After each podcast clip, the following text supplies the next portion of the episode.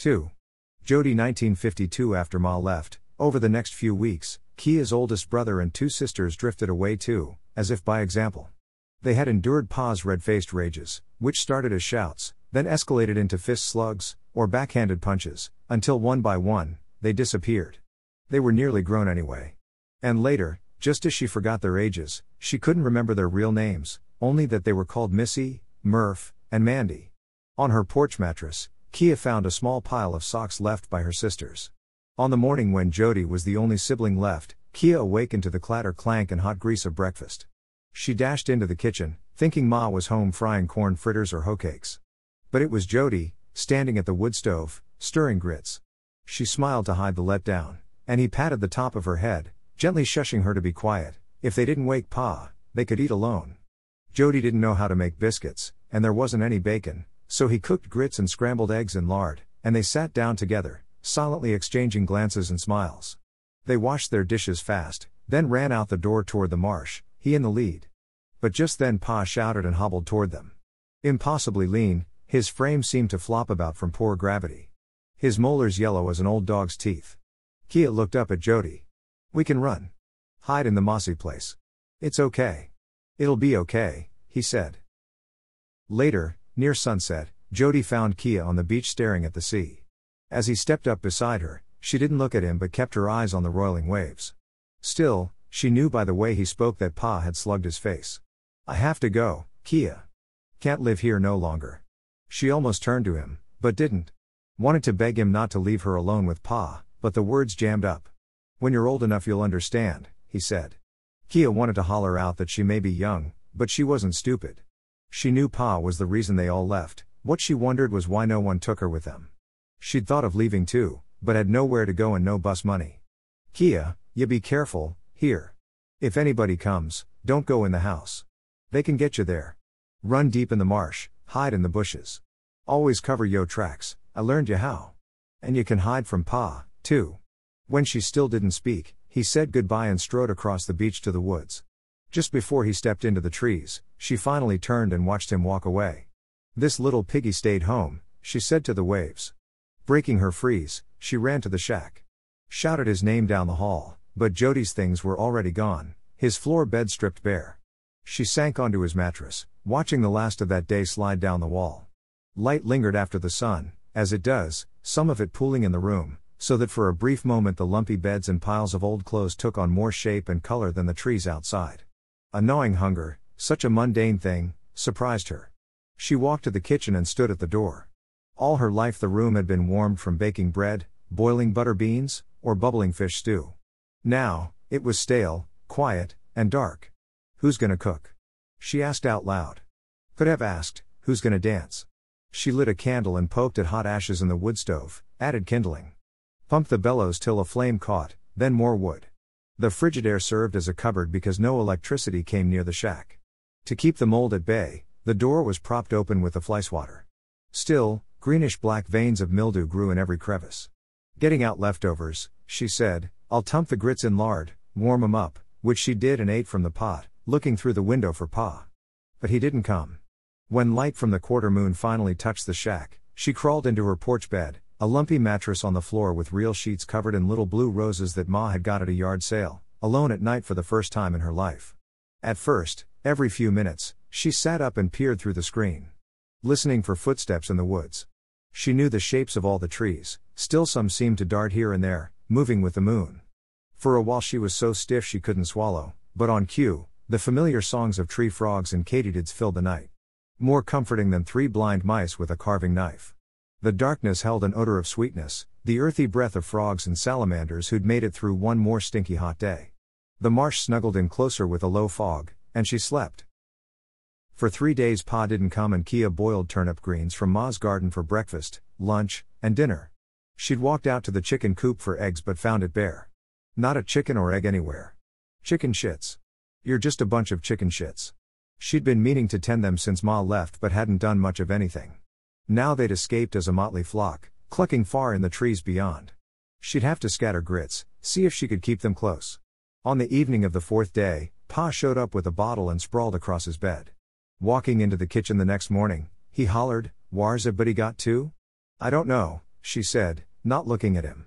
You don't know much as a cur dog. Useless as tits on a boar hog. Kya slipped quietly out the porch door, but walking along the beach searching for mussels, she smelled smoke and looked up to see a plume rising from the direction of the shack. Running as fast as she could, she broke through the trees and saw a bonfire blazing in the yard.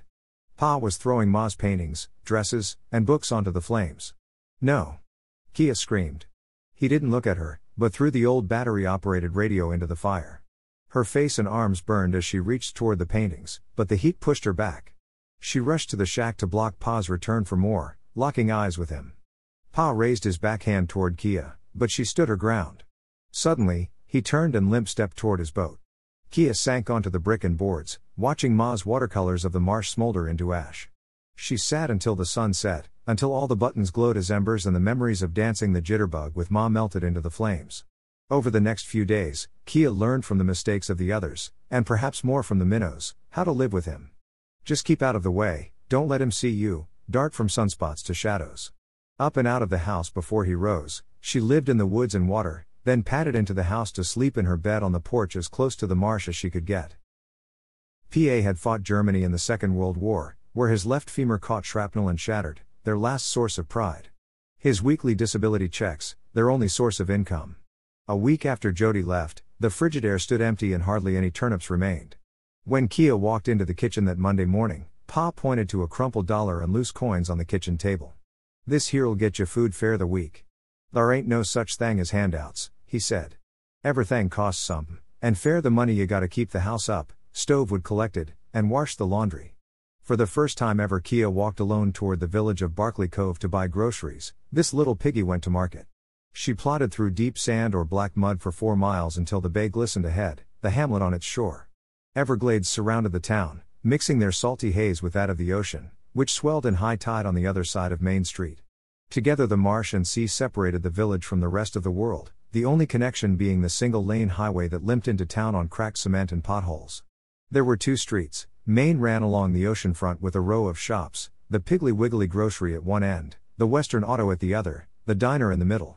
Mixed in there were Cress's Five and Dime, a Penny's, Catalog Only, Parker's Bakery, and a Buster Brown Shoe Shop. Next to the Piggly was the Doggone Beer Hall, which offered roasted hot dogs, red-hot chili, and fried shrimp served in folded paper boats. No ladies or children stepped inside because it wasn't considered proper, but a takeout window had been cut out of the wall so they could order hot dogs and knee-high cola from the street. Coloreds couldn't use the door or the window. The other street, broad, ran from the old highway straight toward the ocean and into Main, ending right there. So the only intersection in town was Main, Broad, and the Atlantic Ocean. The stores and businesses weren't joined together as in most towns but were separated by small, vacant lots brushed with sea oats and palmettos, as if overnight the marsh had inched in. For more than two hundred years, sharp salty winds had weathered the cedar-shingled buildings to the color of rust, and the window frames, most painted white or blue, had flaked and cracked. Mostly, the village seemed tired of arguing with the elements, and simply sagged. The town wharf, draped in frayed ropes and old pelicans, jutted into the small bay, whose water, when calm, reflected the reds and yellows of shrimp boats. Dirt roads, lined with small cedar houses, wound through the trees, around lagoons, and along the ocean on either end of the shops. Barkley Cove was quite literally a backwater town, bits scattered here and there among the estuaries and reeds like an egret's nest flung by the wind. Barefoot and dressed in two short bib overalls, Kya stood where the marsh track met the road. Biting her lip, wanting to run home. She couldn't reckon what she'd say to people, how she'd figure the grocery money. But hunger was a pushing thing, so she stepped onto Main and walked, head down, toward the Piggly Wiggly on a crumbling sidewalk that appeared now and then between grass clumps. As she approached the Five and Dime, she heard a commotion behind her and jumped to the side just as three boys, a few years older than she, sped by on bikes. The lead boy looked back at her, laughing at the near miss, and then almost collided with a woman stepping from the store. "Chase Andrews, you get back here. All three of you boys." They pedaled a few more yards, then thought better of it and returned to the woman, Miss Pansy Price, saleslady in fabric and notions. Her family had once owned the largest farm on the outskirts of the marsh and, although they were forced to sell out long ago, she continued her role as genteel landowner. Which wasn't easy living in a tiny apartment above the diner. Miss Pansy usually wore hats shaped like silk turbans, and this morning her headwear was pink, setting off red lipstick and splotches of rouge. She scolded the boys. "I've a mind to tell y'all's mamas about this. Or better, Yo papas. Ridin' fast like that on the sidewalk, nearly runnin' me over. What you got to say for yourself, Chase? He had the sleekest bike, red seat and chrome handlebars, raised up.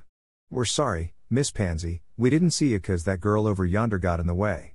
Chase, tanned with dark hair, pointed at Kya, who had stepped back and stood half inside a myrtle shrub. Never mind her. You can't go blamin' yo sins on somebody else, not even swamp trash. Now, you boys gotta do a good deed, make up fair this. There goes Miss Ariel with her groceries, go help carry 'em to her truck. And put yo shirt tails in. Yes, ma'am, the boys said as they biked toward Miss Ariel, who had taught them all second grade. Kya knew that the parents of the dark-haired boy owned the Western Auto store, which was why he rode the snazziest bike. She'd seen him unloading big cardboard boxes of merchandise from the truck, packing it in, but she had never spoken a word to him or the others. She waited a few minutes, then, head low again, walked toward the grocery. Inside the Piggly Wiggly, Kya studied the selection of grits and chose a one-pound bag of coarse ground yellow because a red tag hung from the top, a special of the week. Like Ma taught her. She fretted in the aisle until no other customers stood at the register, then walked up and faced the checkout lady, Missus Singletary, who asked, "Where's your mama at?" Missus Singletary's hair was cut short, curled tight, and colored purple as an iris in sunlight. "Doin' chores, ma'am." "Well, you got money for the grits, or don't ya?" "Yes'm." Not knowing how to count the exact amount, she laid down the whole dollar. Missus Singletary wondered if the child knew the difference in the coins, so as she placed the change into Kia's open palm she counted slowly, twenty-five, fifty, sixty, seventy, eighty, eighty-five and three pennies. 'Cause the grits cost twelve cents. Kya felt sick to her stomach. Was she supposed to count something back? She stared to the puzzle of coins in her palm. Missus Singletary seemed to soften. "Okay, then. Get on with you." Kya dashed from the store and walked as fast as she could toward the marsh track. Plenty of times, Ma had told her, never run in town or people'll think you stole something. But as soon as Kya reached the sandy track, she ran a good half mile. Then speed walked the rest. Back home, thinking she knew how to fix grits, she threw them into boiling water like Ma had done, but they lumped up all together in one big ball that burned on the bottom and stayed raw in the middle. So rubbery she could only eat a few bites, so she searched the garden again and found a few more turnip greens between the goldenrod. Then boiled them up and ate them all, slurping down the pot liquor. In a few days she got the hang of fixing grits, although no matter how hard she stirred, they lumped up some. The next week she bought backbones, marked with a red tag, and boiled them with grits and collard greens in a mush that tasted fine. Kya had done the laundry plenty with Ma, so knew how to scrub clothes on the rub board under the yard spigot with bars of lye soap.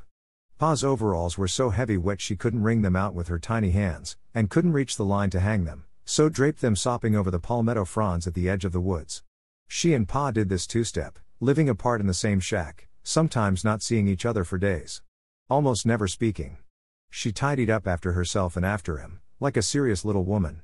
She wasn't near enough of a cook to fix meals for him, he usually wasn't there anyway, but she made his bed, picked up, swept up, and washed the dishes most of the time. Not because she'd been told, but because it was the only way to keep the shack decent for Ma's return. Ma had always said the autumn moon showed up for Kia's birthday. So even though she couldn't remember the date of her birth, one evening when the moon rose swollen and golden from the lagoon, Kya said to herself, "I reckon I'm seven." Pa never mentioned it, certainly there was no cake. He didn't say anything about her going to school either, and she, not knowing much about it, was too afraid to bring it up. Surely Ma would come back for her birthday, so the morning after the harvest moon she put on the calico dress and stared down the lane. Kya willed Ma to be walking toward the shack, still in her alligator shoes and long skirt. When no one came, she got the pot of grits and walked through the woods to the seashore. Hands to her mouth, she held her head back and called, "Kya, Kya, Kya." Specks of silver appeared in the sky from up and down the beach, from over the surf. "Here they come. I can't count as high as that many gulls are," she said. Crying and screeching, the birds swirled and dived, hovered near her face, and landed as she tossed grits to them. Finally, they quieted and stood about preening, and she sat on the sand, her legs folded to the side. One large gull settled onto the sand near Kya. "It's my birthday," she told the bird.